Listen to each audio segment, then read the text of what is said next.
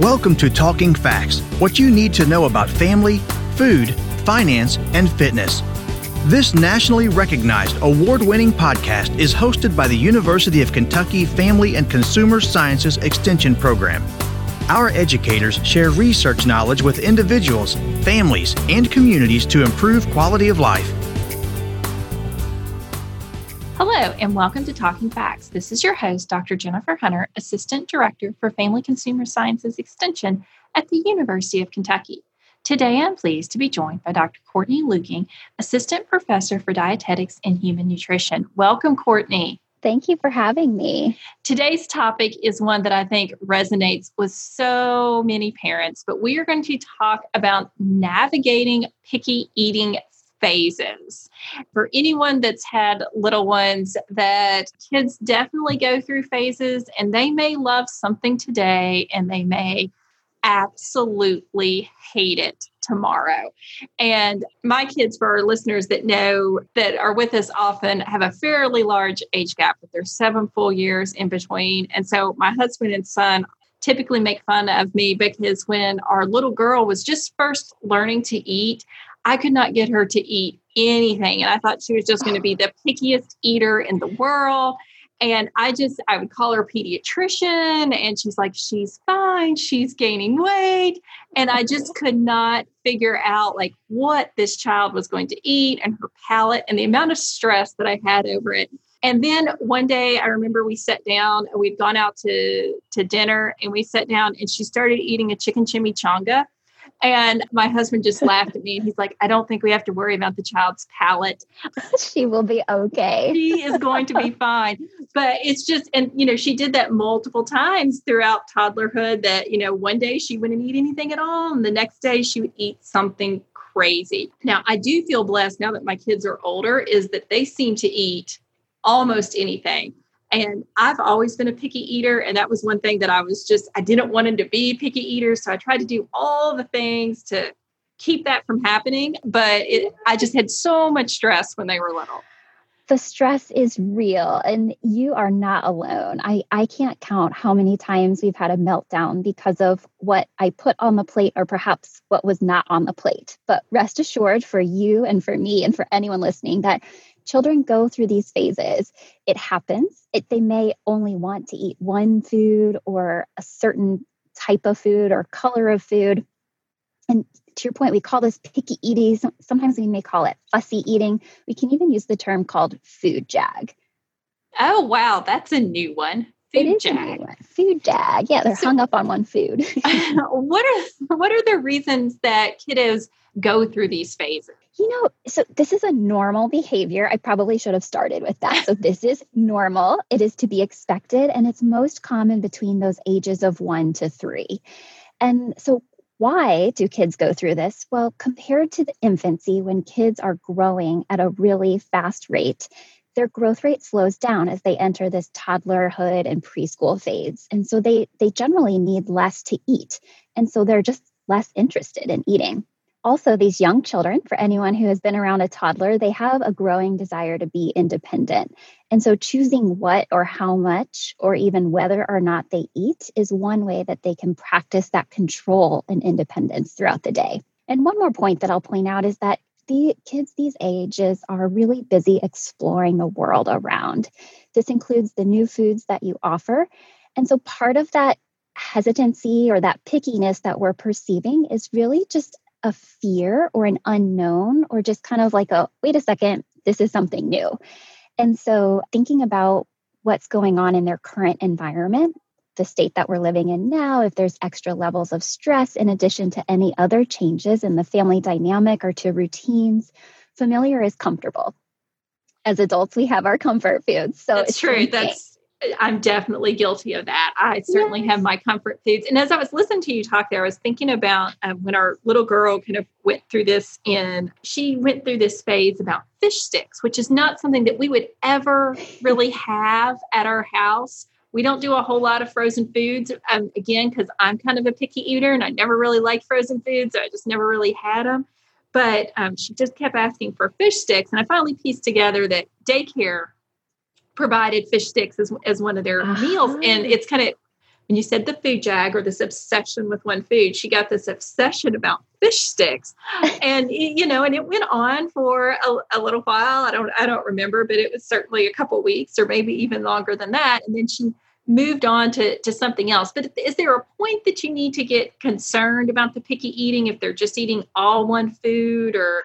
Yeah, that's a good question. Again, because a lot of times we feel really stressed about this. We're worried are they getting enough to eat or enough variety? And most, more often than not, these food jags or the picky eating phases don't last long enough that it's likely to be having any sort of negative impact on a child it's likely that their behavior bothers us more than it affects oh, them. I'm certain of that. Maybe that we're worried about that lack of variety or even frustrated about potential food waste, thinking about we've prepped something and then they're not going to eat it. Or and then there's the stress of dealing with kind of as I call them meltdowns.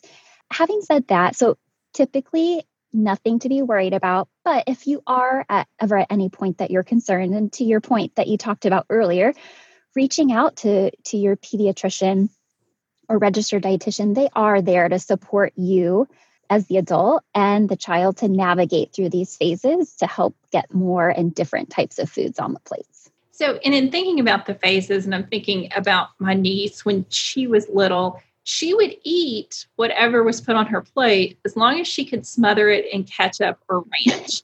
Are those, you know, is that a poor behavior to encourage? Because I can, I can remember, you, you know, kind of my mom and my sister-in-law and I, we'd all just kind of sit around. We'd say, well, at least she's eating. It's getting her to eat. Is that something to to promote to try and get little ones to eat, or should we kind of stay away from from that type thing? So I dips can they don't have to be an all or none. It that's where this concept of moderation comes into play. Dips can be a great kind of familiar and fun and flavorful way to introduce less familiar foods. They can be a little excessive. Sometimes they can be high in salt or sugar, things that we don't want our young kids to have a lot of. So at the end of the day, it's not an all or nothing. You, you can always start with a little bit. So maybe instead of starting with smothering, you can have some on the side that they can dip. Yep, a dip. Yep. A dip. A dip. A dip. Um, do you have other suggestions or tips about how to work through the picky eating phases? Yes. We have uh, five tips that I want to talk through. Okay, really great. Briefly. So the the first is more as a reminder for us as the adult that this is normal and there could be a variety of reasons that kids are going through the phase keep that in, in the back of your mind. And then moving forward, make sure that you have or you create mealtime routines. Children have a variety they're very variable i should say in how much they eat it's normal it's normal for them to eat a lot at one meal and maybe not a lot at the next meal and so having consistent meal and snack times each day can cut down on any random snacking that might make them less interested in eating at a mealtime but it can also ensure that more healthy foods are being served regularly and that they can eat when they're hungry. The second tip kind of plays along with that, trying to give children a choice when possible. Again, they are wanting to kind of practice that independence. And so once you've decided when and where those meals are occurring and what types of foods and drinks are being served, the child gets to choose whether or not to eat and how much to eat. And I can remember our pediatrician t- telling us that of just just put it on the plate, give a variety, and you know, eventually I, I can remember specifically about sweet potatoes. And she said, You might have to put sweet potatoes on his plate 25 times, but one day he's going to taste those sweet potatoes. Yes. And he did. Yes. So persistence pays off again because these are new. If we think about even as adults, we don't often like things the first time. Food or even just a new experience in life, different is uncomfortable. And so realizing that it takes that what we call repeated exposure over and over. And to your point, it can take upwards of 10, 15, or even more times for a child to put a food in their mouth. And so really celebrating one if it was allowed to be on the plate or maybe they played with it a little bit or maybe they put it in their mouth and spit it out all of these are signs of progress towards learning to like something it is a learning process i think that's yes. a great reminder for parents that it's a learning process for both the parent and the child Absolutely. And so that kind of ties into another tip. It's to set an example. Children pay attention to what we do as adults, for better or for worse. And so if we would like them to try broccoli, then we need to demonstrate eating broccoli and enjoying it. Kind of the fake it till you make it principle could lie here. You could at least take a bite and talk about, like, mmm, this broccoli tastes and then you could fill in the blank. Maybe you added some extra seasoning to it.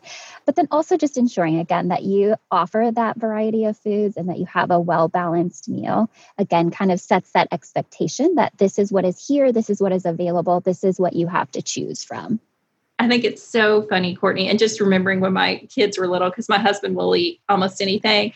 And so I would always put plenty on his plate because I am a picky eater, but I put a little bit on my plate. But then I'd always point out, oh, look how much daddy enjoys whatever it is, yes, fill in the blank. Yes. But I would always at least have some there and I would taste it and put it in my mouth just to model the behavior. But I, I would always brag on my husband for eating. And that's okay too. Yes, the fact that you put it on your plate and modeled it and then highlight a enjoyment of someone who maybe enjoys it a little bit more than you. That's that's a great strategy. And then another way to get around it is, or not around it, but to help work through these phases is to get kids involved in the kitchen, no matter their age, but allowing them to peel something or to wash something or put things on their plate. This can really help them create excitement and curiosity around the meal, around the mealtime. And then that is linked with being a more adventurous eater. I do. I think that's huge just for them to be able to kind of, you know, if they're old enough, see what goes in it. And if even if they just stir, they feel some ownership. And when they feel ownership, then they're much more likely to try it. Exactly, exactly. So, things that we want to teach our children to do anyway, one day we want them to be able to prepare their own meals, right? But there's kind of a shorter term benefit that they can be more interested in perhaps trying it final words of encouragement that you might have for our parents struggling with a picky eater kiddo? Yes, we've hit on this a couple times, but I'll say it again. It's to continue to provide those healthy food and drink options. Kids cannot eat what they are not served. So to say it differently, kids can only eat what we offer them. And, and they may need to taste something up to 15 times before they eat it. And so serving new or previously rejected foods um, so things that maybe they're like yuck or push it out or spit it out, offering those with more familiar or favorite foods is a way to kind of encourage them to try those different tastes or textures. And then the last word of encouragement is to give it time even if a child has been in this phase and it feels like there's no end in sight, try not to get discouraged.